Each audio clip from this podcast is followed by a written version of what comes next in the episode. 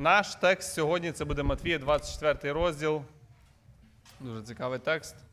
І о, ми почнемо цей текст читати з 23 го вірша. Матвія, 24 розділ. А з 23 го вірша ми почнемо читати наш текст сьогодні.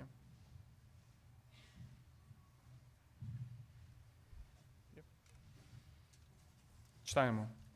Тоді, як хто скаже до вас, ото Христос тут чи отам не йміть віри, бо повстануть хрести неправдиві, і неправдиві пророки будуть чинити великі ознаки та чуда, щоб звести, коли б можна, і вибраних. Оце наперед я вам сказав. А коли скажуть вам, ось він тут в пустині, не виходьте, ось він в Криївках, не вірте. Бо як блискавка та вибігає зі сходу і з'являється аж до заходу, так буде і прихід сина людського, бо де труп там зберуться орли. І зараз, по скорботі тих днів, сонце затьмиться, і місяць не дасть свого світла, і зорі попадають з неба, і сили небесні порушаться. І того часу на небі з'явиться знак сина людського, тоді заголосять всі земні племена, і побачать вони сина людського, що йтиме на хмарах небесних з великою потугою і славою. І пошле ангелів своїх він з голосним сурмовим гуком, і зберуть його вибраних від вітрів чотирьох, від кінців неба аж до кінців його. Від дерева ж фігового навчіться прикладу, коли віття його вже розпукується і кинеться листя, то ви знаєте, що близько вже літо. Так і ви, коли все це побачите, знайте, що близько під дверима. По правді кажу вам, не перейде цей рід, як усе оце станеться. Небо і земля променеться, але не минуться слова мої. Сьогодні наш, сьогодні наш текст він описує ознаки приходу Христа і говорить для нас, яким цей прихід не буде. Okay? Тобто спочатку ці вірші, що ми читаємо, вони говорять про те, який цей прихід не буде. Тобто ми, ми дивимося на якийсь, хто скаже, це прихід. Ми дивимося, і по цих ознаках ми можемо сказати, це не прихід. Добре? Яким він не буде. І перше, що він говорить, це 23 вірш, 23 вірша. Він не буде локальним, цей прихід. Okay?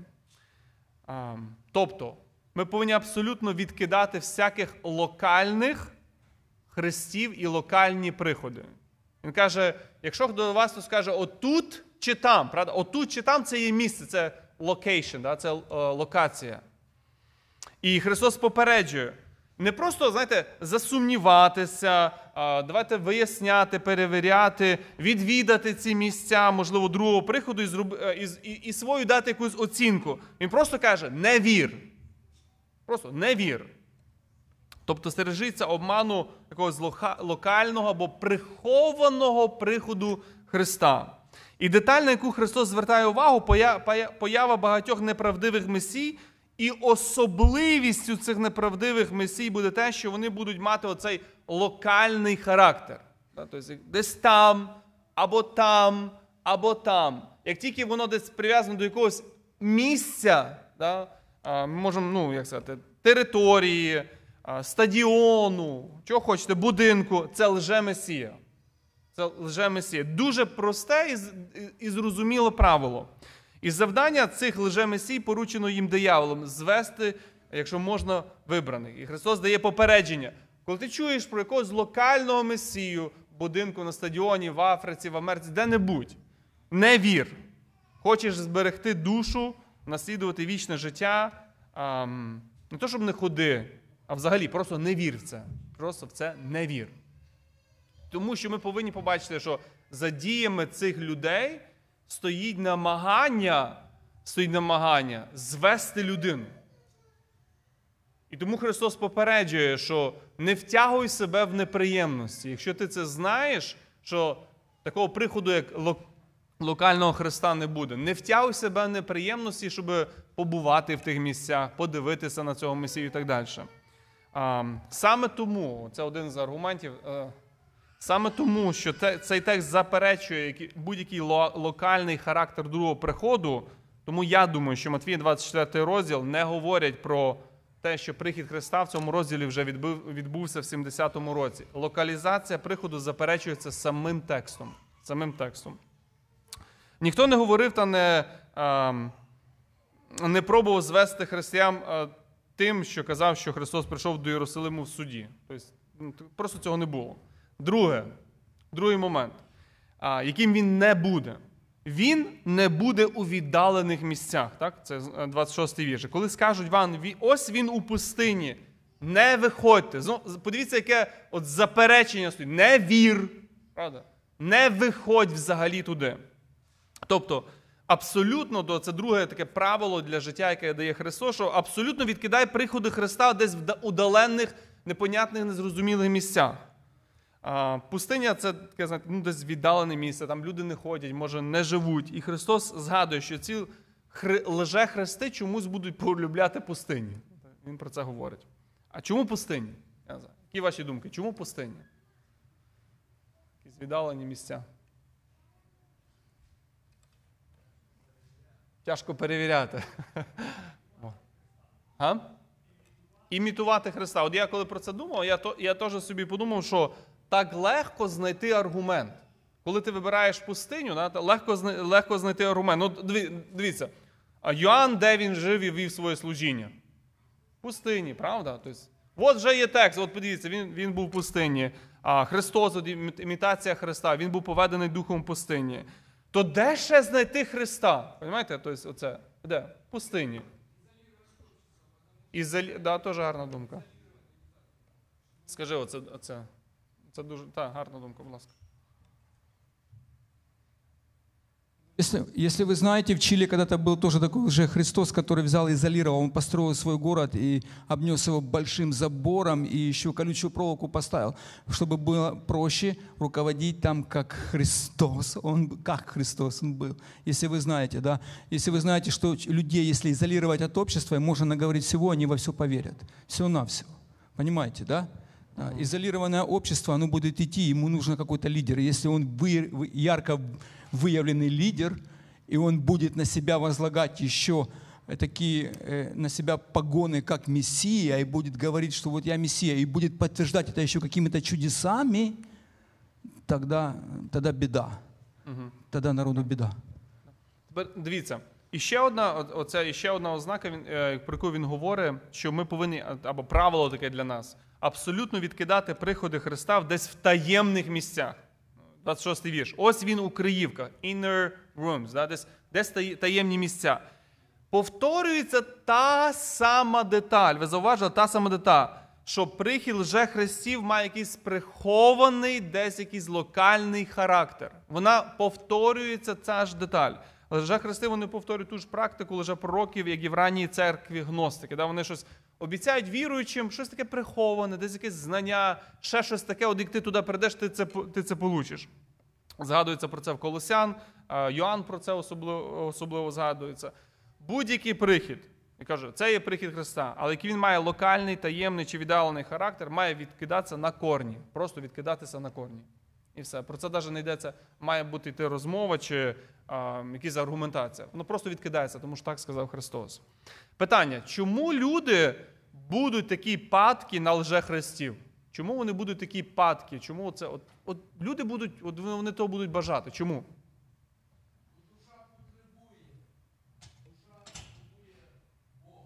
Бо душа потребує Бога. Добре ще.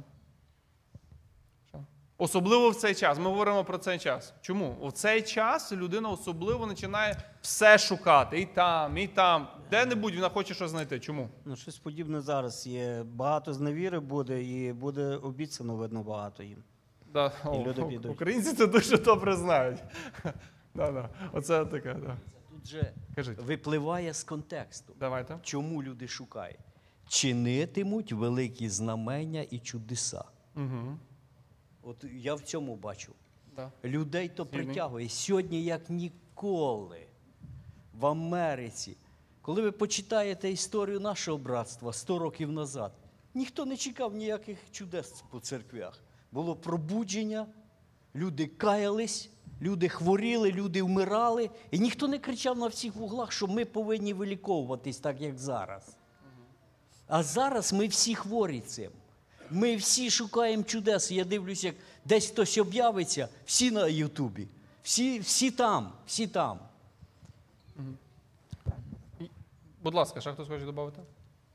Е, Я просто, я просто для себе зауважу, я згідний з цією думкою для себе зауважу, що час, про який ми говоримо, це час, час де лже хрести, лже пророки, вони будуть просто з'являтися як гриби після дождя.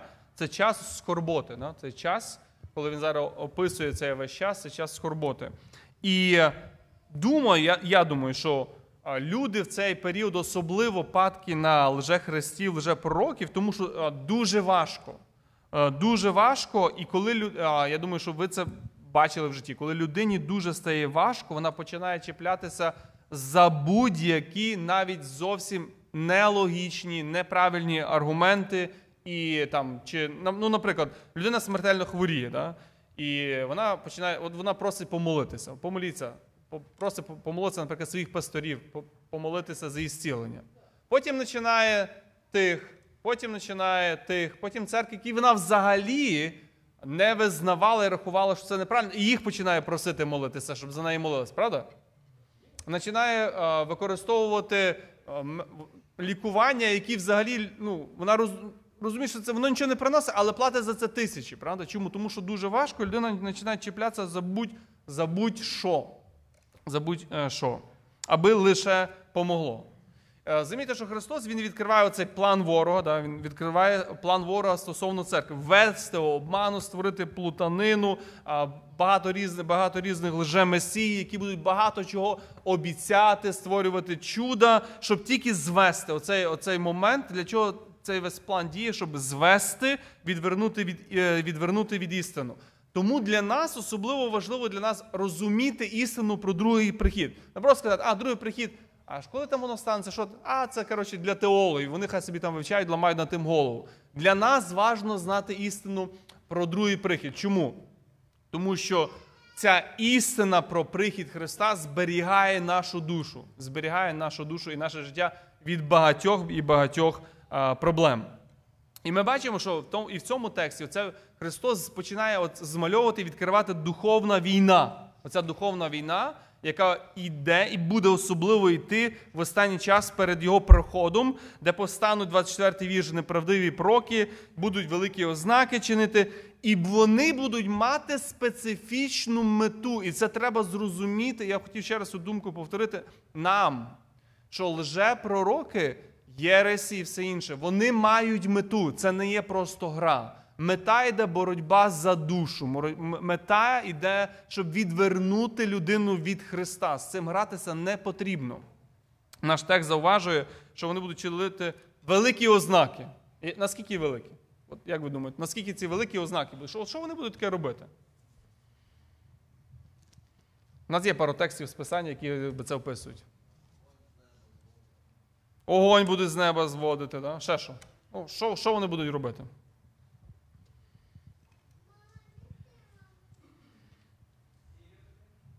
Стілювати. Ще що? Угу.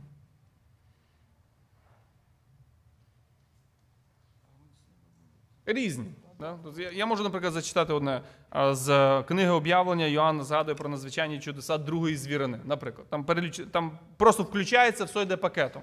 Бачив я іншу звірну, що виходила з землі, і мала вона два роги, подібні ягнячим, та говорила як змій. І вона виконувала всю владу першої звірини перед нею і робила так, щоб земля та ті, хто живе на ній, вклонилися першій звірині, щоб в неї вздоровлена була її рана смертельна. Вздоровлена. І чинить вона великі ознаки, тобто весь пакет. Так що і вогонь зводить з неба. Тобто зусилля, чудеса, ознаки цих неправдивих локальних, таємних, віддалених всяких лжемесій і пророків, вони направлені, щоб звести віруючих людей, звести вибраних людей. Невіруючих не потрібно зводити. Це треба розуміти. Що невіруючих, чи там вони євреї, чи хто їх, їх зводити не треба. Вони вже в свої, вони знаходяться в нього в сітці. Ми говоримо про віруючих людей, чи євреїв, чи всіх інших, але віруючих людей. Звести можна тільки тих, хто є на, на, на правильній дорозі. І тепер от наш текст він каже, що він говорить про вибраних. Е, Я хотів задати це запитання, хто є вибрані в даному тексті. Але не для розмови про вибрання, тобто, щоб ми, у нас не було довгих дебатів про вибрання, але для того, щоб ми зрозуміли час до другого приходу. Тобто, для цього, щоб ми могли дати коротке визначення, що, про що він говорить. Хто є вибрані в цьому тексті, в нашому тексті? Як ви думаєте? Ваші думки, будь ласка. Я думаю, ви всі цікавилися есхатологією. Давайте, кажіть, хто є вибрані в даному тексті? Оце ті самі вибрані, про які в 22-му. Ну, ви кажіть. Дайте визначення. Оті самі вибрані, що в 22-му Христос говорить. Але виб... це ж продовження теми. Але ради вибраних, вибраних скоротяться ті дні. І далі знову таки, це ж продовження йде. Так. Щоб звести як можна і вибраних. Ото Христос сказав, дуже коротке оприділення. Не ви мене вибрали, а я вас. І я вас вибрав і поставив, щоб ви йшли. От ти сказав, щоб звести з дороги. Оце ці вибрані, які йдуть за Христом. Ду- Люди, які йдуть за Христом. От. Люди, вибрані хто це? Люди, які йдуть за Христом. Бо Церква Христова. церква Христа. Окей. Верующего Христа. Да. Верующего Все Христа. верующего Христа. да. Ше. Церковь Христа. Мне Ше. понравилось. Можно один пример Спасение. приведу? Мне кто-то Давай. рассказывал, кто-то рассказывал. Если я не помню, то, кажется, это был батько Иван рассказывал. Он говорил так, что ему один человек, вот я не помню кто, один человек подошел и говорит, ну там лишь написано, что он прельстит избранных. Там написано, что он прельстит избранных, ну, собьет с пути, люди уйдут от спасения потерять. Он говорит, а, а этот человек ответил ему, там лишь написано, если возможно. Понимаете, это став- мал- маленькая вставочка, которая определяет все. Он будет, и лукавый будет делать все через лжеучителей, через лжехристов, чтобы, если возможно, уничтожить нашу жизнь. Лишить ее славы Божией, радости, и какие-то, э, забрать у нас утешение, надежду, утверждение наше, Ну, по- повернуть нас в сомнения, в боль, в отчаяние. Понимаете, что делает, хри- э, что делают лжеучителя? Да. То в самому тексті ми можемо просто побачити, що вони це а, яких треба звести. Тобто це люди, які на правильній дорозі. Правильна дорога є тільки одна. Це Ісус, ці- це Ісус Христос. Тобто сам текст нам говорить, що це люди, які йдуть за Ісусом Христом. Правильно? Тобто це є люди, які вірують в Ісус, які е, вірують в Ісуса Христа. Це ми просто з самого тексту можемо почерпнути цю інформацію. Тепер друге запитання: це євреї віруючі, чи це всі люди віруючі? Це всі. Всі люди віруючі. Тобто Церква Христова. церква Христа. Тобто це не є точно не невіруючі євреї. Замітьте, що це точно не невіруючі євреї. Це або невіруючих євреїв зводити не потрібно. Вони взагалі не знаходяться на дорозі істини. Ми говоримо, ми говоримо про віруючих, і тут вже можете чи євреїв, чи поган. В першу чергу, тому що питання скорботи воно стосується юдеї, ми говоримо про віруючих юдеїв, про віруючих юдеїв, які там каже на полі, там в суботу, тобто про певне, певне місце Єрусалим. Проте, коли ви подив- подивитеся, подивіться, будь ласка, на 31 вірш. 31 вірш, що термін вибрані він стосується не тільки віруючих євреїв, але і віруючого кожного поганина, тобто з інших народів. І пошле ангелів своїх він з голосним сурмовим гуком, і зберуть його вибраних звідки? Від вітрів чотирьох від кінців неба аж до кінців його, тобто людей, які вірять в нього по всій землі. Тобто ми не говоримо тільки про євреїв, що них тільки для них ця голова 24 написана. Ми говоримо про всіх людей. Для нас ця голова 24 Матвія написана. Тому це вибрані це віруючі в Христа з євреїв та поган. Що тут треба зауважити? І от я хотів, щоб ви зараз е, якби, почали думати і звернули на це увагу. З ними щось відбудеться з цими вибраними людьми. З ними щось відбувається. 30-й вірш. І того часу на небі з'явиться знак сина людського. Тоді заголосять всі племена землі- земні. І побачив вони сина людського, що йтиме на хмарах небесних з великою потугою і славою. І пошле він ангелів своїх із голосним сурмовим гуком, і зберуть його вибраних. Ті, са- та, та сама категорія людей. Від вітрів чотирьох, від кінців неба аж до кінців його. Що з ними відбувається?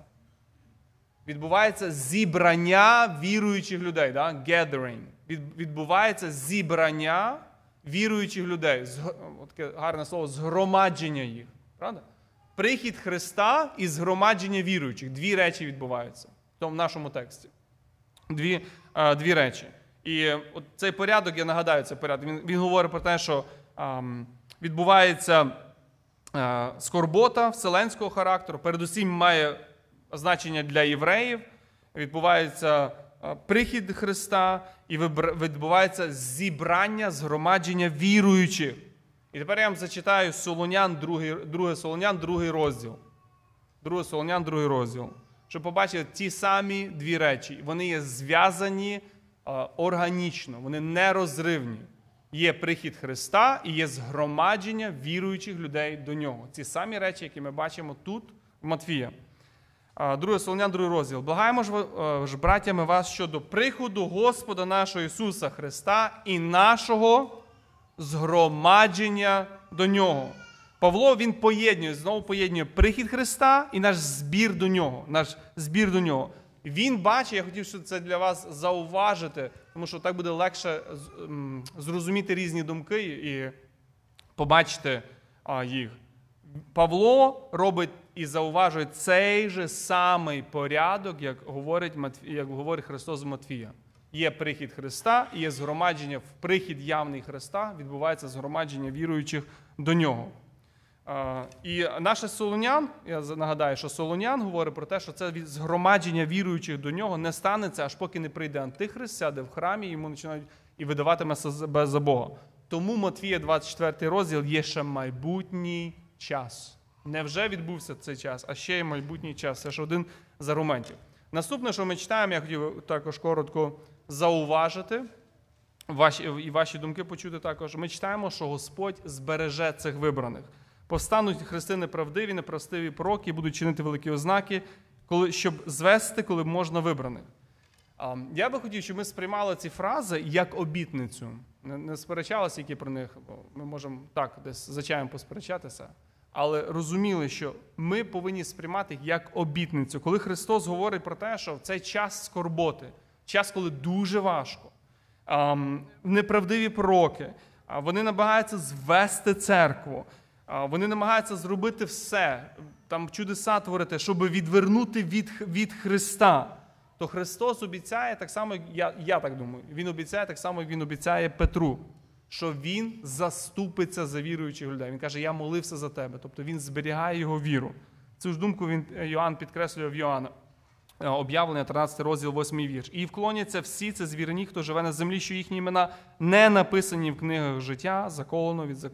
агнця, заколено від закладин світу. Є певна обіцянка, що Господь обіцяє, що Він проведе через цей час. Не потрібно боятися цих переслідувань, страждань. і Все потрібно надіятись на Господа. Так, віруючі люди заплатять своїм життям. Вони заплатять своєю кров'ю. Вони мають витривати до кінця. І в цей же самий момент Господь буде їм допомагати і їх е, збереже. Їх збереже. Що потрібно знати про другий прихід, аби не попасти в обману з нашого тексту? Це 27-й вірш. Ми, ми говорили, яким він не є цей прихід, так? яким він не буде. Він не буде локальним, місцевим, таємним, ще хто знає якимось, якимось таким ну, ну, малесеньким. Він буде надзвичайно величним. І це 27-й вірш говорить. Е, така вже позитивна характеристика приходу Христа. І ми назвав, я назвав так: це всеземний або глобальний масштаб цього приходу. Всеземний або глобальний масштаб цього приходу. Бо як блискавка та вибігає від сходу і з'являється аж до заходу. Ну, всюди. Всюди. Схід, захід, тобто всюди. Всюди під всім небом, іншими словами, так буде і прихід сина людського. Коли прийде Христос, іншими словами, Він їм каже, всі про це точно будуть знати. Всі про це будуть знати. Не треба буде там, там він прийшов, чи там прийшов. Всі про це будуть знати. І цей вірш 27 за- зауважте, що він протиставляється цим попереднім віршам. Це якби певний контраст. В попередніх віршах хоч описується, яким він не буде таємним, локальним, віддаленим. А 27 вже вказує, який він буде. Оцей другий прихід Христа буде явним під всім небом від сходу до заходу. Тобто все земний, глобальний прихід Христа. Він буде явний. Христа не потрібно буде десь шукати. Не переживайте, його ангели вас точно знайдуть. Він про це говорить, що його ангели вас знайдуть. Не треба буде Христа шукати. Вони вас доставлять точно по призначенню, там, де потрібно бути. А, Чи можна, коли ми- це чуємо, чи можна це віднести, це прихід Христа тільки, е, я ще повертаюся до, до дискусії попереднього разу, до духовного приходу в 70-му році. Нагадаю нам і вам, і ви це добре знаєте, що Христос, коли возносився на небо, учні його задивлялися на небо. І ми читаємо про це в дії першому розділі. І прорікши оце, як дивились вони, Він угору возносити став, хмара забрала його з перед їхніх очей. А коли вони пильно дивились на небо, як він віддалявся, два мужі в білій одежі стали при них та й сказали: Галілейські мужі, чого стоїте і задивляєтесь на небо? Той Ісус, що вознісся на небо від вас, прийде так, як бачили ви, як ішов він на небо. Цей один текст, його достатньо, щоб сказати, що як прийде Христос другий раз. Видимо, побачить під цим, під цим небом. Віруючі його будуть бачити. Як він вознісся на хмарі від них, так само він і прийде. І вони це, і ми це побачимо. І Христос він далі, замітив цей наступний вірш, він стверджує далі про всеземний характер оцеї, або глобальний прихід, е, е, глобальний характер другого приходу. 28 вірш. Бо де труп, там зберуться і орли. Іншими словами, точно будете знати. Да? Тобто, точно будете знати. Ви можете почитати коментарі, я не маю зараз часу якби, вдаватися в деталі, але ми розуміємо значення цієї, цієї приказки. Воно просто підкреслює цей всеземний глобальний характер його приходу. Коли він прийде, відбуваються космічні ознаки. Да?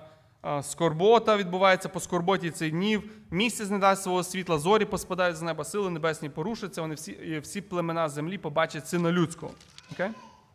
Хотів вас е, за, зауважити одну річ. От сьогодні, бо мене так багато часу на це звертати увагу. Одну річ.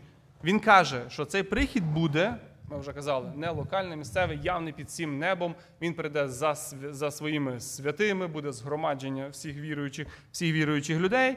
І він буде негайно після якоїсь події, після скорботи, правда? Негайно або негайно по скорботі цих днів. Не ще якійсь скорботі, а іменно цих днів. Хотів зауважити е, одну, одну річ. Ми в першу чергу дуже добре знаємо з Писання, що скорбота буде стосуватися народу Ізраїля. Так вона буде по всій, по всій землі. Ми читаємо це, ці тексти. Але в першу чергу стосуватися Ізраїля. Хотів задати запитання, тому що воно дуже є важливим. Що буде відбуватися згідно пророків? Зараз згадуємо Писання. Під час скорботи Ізраїля і після неї. Тобто, що говорить Христос? Він каже по скорботі. От що буде відбуватися, що Біблія має надзвичайно багато інформації, що буде відбуватися під час скорботи з Ізраїлем. Моє питання зараз з Ізраїлем. І після, і після скорботи з Ізраїлем, що буде відбуватися? Будь ласка. Що буде відбуватися з Ізраїлем під час скорботи?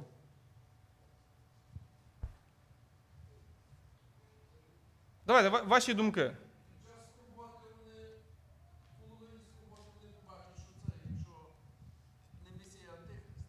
Антихрист об'явиться в половині е, семи років. Да. Ну, Де да- це? Де Давай, це? ведь- давай с самого сначала. Скорее Давай. всего, они будут нести самые сильнейшие скорби, на них будет сильнейшее гонение, их будут преследовать, уничтожать, убивать будут. И написано, что две, две трети в- умрут под эти скорби. Вот это Ну, це вже самое після того, главное. як Льоня каже, що спочатку відкривається антихрист, і він це. Ще, кажіть, ва- що відбувається із зміну з Ізраїлем? Ви зараз побачите Да, дуже ми не інтересні будемо деталі. торкатись Будь інших ласка. конкретно. Антихрист заключить з Ізраїлем заповіт. І вони приймуть його як Месія. Храм буде відстроєний, і буде проїсходити, ж- вони встановлять жертвоприношення. І антихрист них буде як Месія. Ну це три з полов- через три з половиною роки антихрист розриває заповіт і об'являє себе, хто він є. І він сідає на крилі храма і сам себе проголошує, що він є Господь Бог і требує поклоніння собі, так як колись Ірод і інші імператори. І тоді Ізраїль відкриваються очі, і вони бачать, що вони прийняли. Починається глобальне покаяння Ізраїля. І починаються безпрецедентні гоніння на народ Божий, де б вони не були. Але Господь їх ховає, так як під час Гітлера народ ховав, пам'ятаєте, багато українців ховало дітей, і Білорусь весь світ ховав, як тільки міг. І все рівно Ізраїля скільки було знищено? 6 мільйонів. Отак само буде тоді. Тільки набагато жорстокіше і величезні масштаби, тому що Антихрист буде мати владу над цим земним, над цією землею кулею, так як учить Біблія. Ізраїлю дуже тяжко було ховатись, але написано, що Господь збереже остаток. Це конкретно про це написано. Давайте так. Перше, я хотів, щоб ви, ви запам'ятайте, будь ласка, це зараз. Тому що якщо ми зараз побачимо, що стається з Ізраїлем під час скорботи, буде дуже легко рішити, Христос приходив вже в 70-му році чи він не приходив. Дуже легко рішити. Бо ми зараз побачимо події, які відбувалися, що ставалося з горами, з місцевостями, яких взагалі не було. Перше, відбувається припинення жертви. Є деякі деталі. Деякі, ви можете додати. Припинення жертви та ідолу в храмі. Даниїла 8, 9, 11, 12 розділ. Чотири рази згадується про велику скорботу. Да? Ідол у храмі.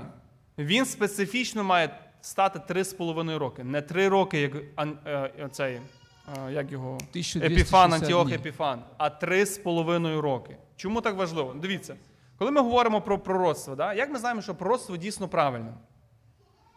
Має відбутися всі деталі, правда? Коли я скажу, наприклад, от є такий чоловік, він там родився там, там, там, він, він помер на хресті, він то то, але він родився, скажімо, в Америці. Може він бути месією чи ні? Не може. Чому? Тому що вроді би все похоже, але і щось не похоже. Правда? Є деталі, і деталі, ну, ви знаєте, в деталях якби, відкривається, це все, відкривається цей момент істини. Наприклад, то саме ми говоримо про події. Мають збігатися деталі. Ми можемо сказати, о, Антіох Епіфан, це він якби оцей а, ну, антихрист, що був. Але не збігається його біографія. Багато що збігається, а багато що не збігається. Якщо не збігається, ми повинні зрозуміти і висновок зробити. Це перше, що припинення жертви ідолу в храмі. 70-й рік. Ну, нема, да? То цього не було. Всі, друге, всі народи збираються на війну в Єрусалим. Це Захарій 14 розділ. Всі народи збираються на війну в Єрусалим. Ізраїль кається і приймає Месію. Дуже важлива ознака. Коли Христос, от закінчення, це коли Він приходить, це покаяння Ізраїля і прийняття його Христа як Месії. Захарій 12 розділ. На дім Давидів, Єрусалимського мешканця. Я вилю духа милості і молитви, і будуть дивитися на мене, кого прокололи, і будуть за ним голосити, як голосили, е, голосять за одинцем. Це другий, другий момент. Третій момент. Ізраїль буде вибавлений з того часу, спасенний з того часу. Він вийде переможцем з того часу. Це надзвичайно важливо побачити. В час скорботи так вони проходять скорботу. Але не один тільки Захарій. Єремія, Захарія, вони говорять про те, що так буде дуже важко в час скорботи, але Ізраїль вийде переможцем звітом. Він. ам, Наприклад, я читаю Захарі 12 день. І буде в той день, я зроблю Єрусалима за камінь тяжкий всім народам. Всі, хто буде його порушати, будуть конче поранені. Зберуться на нього всі народи землі, і того дня оборонить Господь Єрусалимського мешканця. Буде того дня той, хто спотикається серед них, як Давид, а дім Давидів, як Бог, і так далі. Ще один момент. Знов, ці речі відбулися в минулому, коли Ізраїль вийшов переможцем, коли його завоювали Єрусалим в 70-му році. Ні, не відбулося. Вони програли, їх просто знищили і зорали на, просто на нівець. Тобто, коли ми говоримо про велику скорботу, чому велика скорбота Матвія 24 розділу майбутній час, тому що цих подій не було ще. Їх просто не було. Не було того, щоби. Ізраїль, е, Єрусалим почали нищити, і вони вдруг перемогли. Не було того, щоб вони прийняли Ісуса Христа як Месію. Не було того, щоб народ весь, весь як народ він покаявся перед Христом. Цих речей не було ще. Не було. Наступний момент ще один. Христос, коли Він приходить після цієї скорботи для Ізраїля, ну, Він приходить на землю. Де він стає?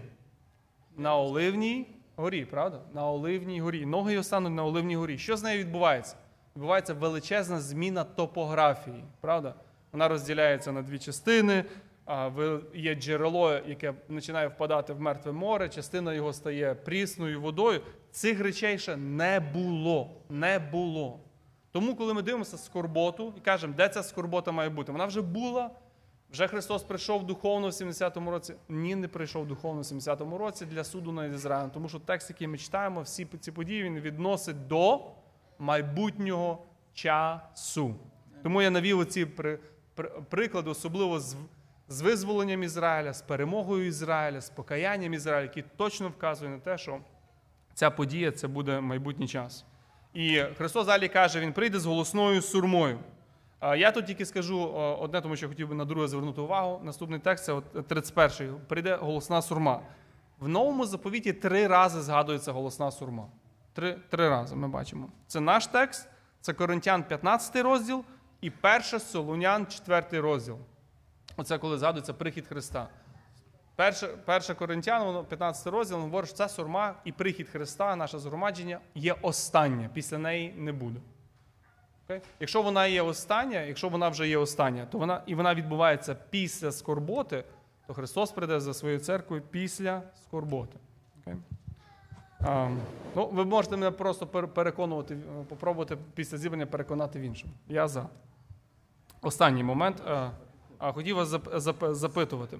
А, і Христос дає їм приказку. Навчіться від дерева фігового або смоковниці. Да? Хто є смоковниця? Чи що є смоковниця? Будь ласка, ваші думки. Що є смоковниця? Хочу я маленький такий Давайте. випадок життя.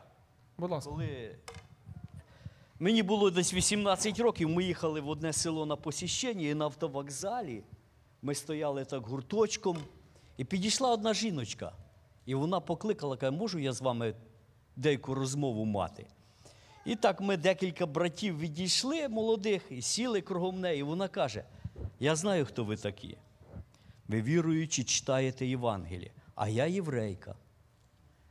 І я, каже, просто з дитинства знаю, як Равін нам старий об'ясняв, каже, в Євангелії, каже, є один текст про нас. Я так запомнив вже скільки років пройшло. І, він, і, і вона цитує цей вірш.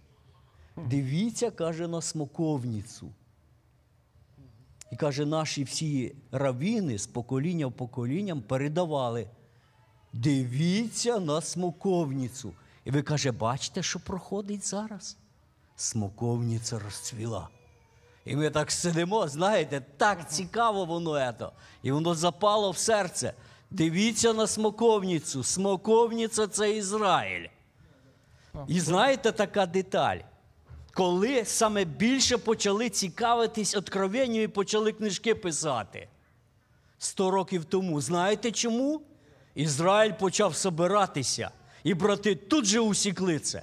В Англії почали брати збиратись, щоб допомагати фінансово. Їздили туди. В Росії брати почали. Марцинковський. Він геть своє життя посвятив і переїхав туди, і в Ізраїлі він помер. Ви знаєте то? Один із самих яр. Вот. Да, на, на горі він тран... транслював радіо. І він жив тим, він вже там Господа чекав. Брат, коли, в якому році з'явив, розпочала розквітати смоковниця? В 48-му. Це вже наш рід, наша generation. Дякую.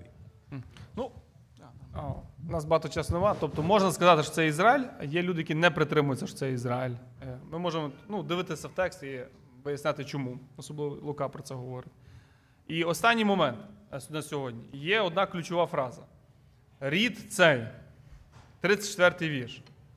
Дивіться, яка тут деталь. Я, її повторю, і я думаю, це буде дуже, дуже зрозуміло. Істину говорю вам, не минеться цей рід, як усе оце станеться. Деякі люди, тобто, це е, називається це, ну, можна сказати, як це сказати українською? Претеризм або частковий претеризм. Це всі події відбулися в минулому, або частково відбулися в минулому. Чому? А переважно це буде ключовий вірш, коли скажуть, ну дивися, ж написано, рід цей, який тоді жив час Христа, він цей рід, він має ще не дойти до кінця свого життя, всі ці речі відбудуться. І тому висновок, і тому Матвія 24 розділ минулий час. Зрозуміло, так? Да? В чому думка? Якщо цей рід, цей рід, який жив в час Христа, то те, що ми Матвія читаємо, це вже відбулося. Це вже минулий час. Окей? І це буде центральна точка відліку, як ми казали, для деяких людей, які будуть притримуватися часткового чи повного претеризму. Звичайно, як будете говорити з євреями, ви, ви дуже скоро замітите. Все що, все, що в них центральна, центральна їхня думка, від чого все відштовхується, це велика скорбота. Бо вони знають, що це про них, їх буде торкатися. І вони, вони всі свої, якби, всю свою есхатологію навколо великої скорботи будують. Це, це їхнє. А, дивіться, Христос каже, не перейде рід це, як все це станеться. І ми вже говорили, що має статися. Явний прихід Христа, скорбота, над- скорбота в Ізраїлі, явлення Антихриста. Ізраїль приймає Ісуса Христа, і всі всі ці, події мають статися, Захарій 12-14 розділ. Аж тоді закінчиться цей рід. Окей? Коли ми так говоримо, то ми не можемо сказати, що рід цей це рід, який жив в час Христа. Тому є друге, друга точка зору. Є багато точок зору, 10, 10 євреїв, де- 11 точок зору. Але друга точка зору, що фраза цей рід, це буде цей this type of generation, такий тип роду. Наприклад, Христос е, каже е, злий, лукавий, розпусний, так? В Филип'янах, наприклад, написано, щоб ви були бездоганні та щирі, невинні діти Божі серед лукавого і розпусного роду. Тобто, коли ми кажемо рід, ми не кажемо не тільки людей, які жили в специфічний час, а ми говоримо про опис людей, от, які вони є. Вони от такий рід, лукавий. Хотів зауважити, просто щоб е, ви побачили це, коли ми читаємо особливо, наприклад, 2 Коринтян, 6 розділ. І він каже, щоб він описує, яка там до чужого ярма не впрягайтеся з невірними, що спільно між праведністю беззаконням. Да? І потім він каже: вийдіть з поміж них. Тепер дивіться, якщо я скажу рід, це тільки просто люди, які жили в конкретний час. То коли Христос каже, вийдіть з поміж них, то треба вийти з того часу, перенестися в часі. Розумієте, який висновок буде? Ну в них не було машини часу, щоб перенестися в часі. Тому я можу сказати про те, що рід, рід має значення не тільки сучасників, а рід має значення тип людей. Інакше я не можу його вписати просто в сам, в сам цей текст. І він, цей рід буде, цей злий, безбожний рід буде, аж поки все те, що ми читали, включаючи пророки і всі інших, не відбудеться. І Христос каже слова в 35-му вірші: Небо і земля пройдуть, але його слова, які він сказав, не пройдуть. Вони точно збудуться. так, Віктор, можна ще додати цитату просто, цитату. По- По-російськи, бо там іменно це слово род. Сильно будет на земле семя его, род правих благословиться. Розумієте, да? Род правих. Тепер далі. Таков род ищущих его, ищущих лица твоего Боже Яковлево. Род. Так.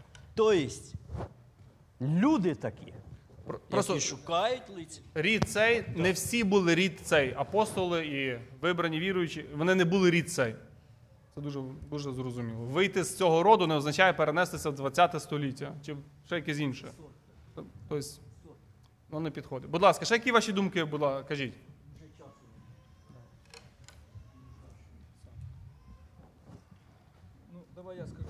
Давай, кажи, в тебе ще є одне. Если мы говорим, как вот интересно было сказано, что Господь сам хранил Израиль в час скорботы, да, очень хороший текст есть, который открывает больше. Это 12 стих, и 12 глава. Я понимаю, что здесь очень много аллегоричного, но если мы просто прочитаем его, да, и, по- и посмотрим просто, да. и, и явилось на небе великое знамение, жена, облеченная в солнце, под ногами у луна, и на главе ее венец из 12 звезд. Она имела в чреве и кричала от боли и мук рождения. И другое знамение явилось на небе. Вот большой красный дракон с семью головами, десятью рогами, и на головах его семь диадим, хвост его увлек с неба третью часть звезд и поверх их на землю. Дракон сей стал перед женою, которая надлежала родить, дабы всегда, дабы когда она родит, пожрать ее младенца. И, и родила она младенца мужеского пола, которому надлежит пасти все народы жезлом железным, написано. И восхищено было дитяю к Богу и престолу его. Но если мы возьмем 19 главу, например, да, там написано очень четко в 15 14 глава, «И воинства небесные следовали за ним, за Христом, на конях белых, облеченных весон, белый и чистый, из уст же его исходит острый меч, чтобы им поражать народы. Он пасет их жезлом железным. Да, но я же говорю, как он будет спасать этот народ. Да, и там он дальше говорит, а жена убежала в пустыню, где приготовлено было для нее место от Бога, чтобы питал ее там 1260 дней. Ровно 42 месяца, ровно три с половиной года. Да, вы понимаете, что дьявол, когда услышал это обетование, что жена, которая родит да, э, э, человека мужеского пола, будет поражать его в голову, да, он все делал, чтобы уничтожить израильский народ на всем протяжении истории человечества. Он все это делал, а Господь его хранил. Смотрите, империи ушли, цари ушли, царства ушли, и греческие, римские, там какие, медоперсии, а израильтяне живут. Евреи живут. Почему? Потому что Господь их сам хранит, и Он их сохранит в дни великой скорби. Так и написано. Да, спасибо. Дякую.